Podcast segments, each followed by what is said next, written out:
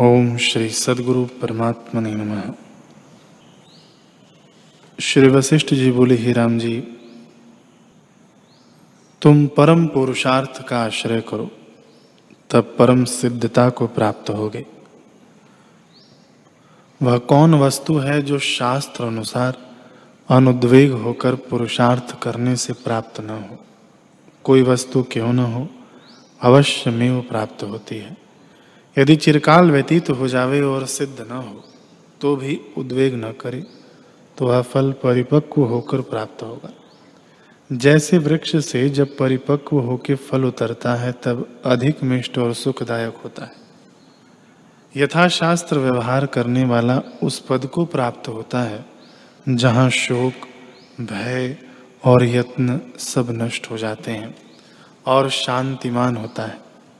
हे राम जी मूर्ख जीवों की नाई संसार कूप में मत गिरो।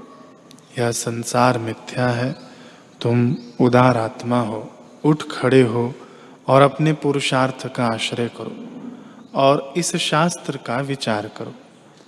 जैसे शूर रण में प्राण निकलने लगे तो भी नहीं भागता और शस्त्र को पकड़कर युद्ध करता है कि अमर पद को प्राप्त हो।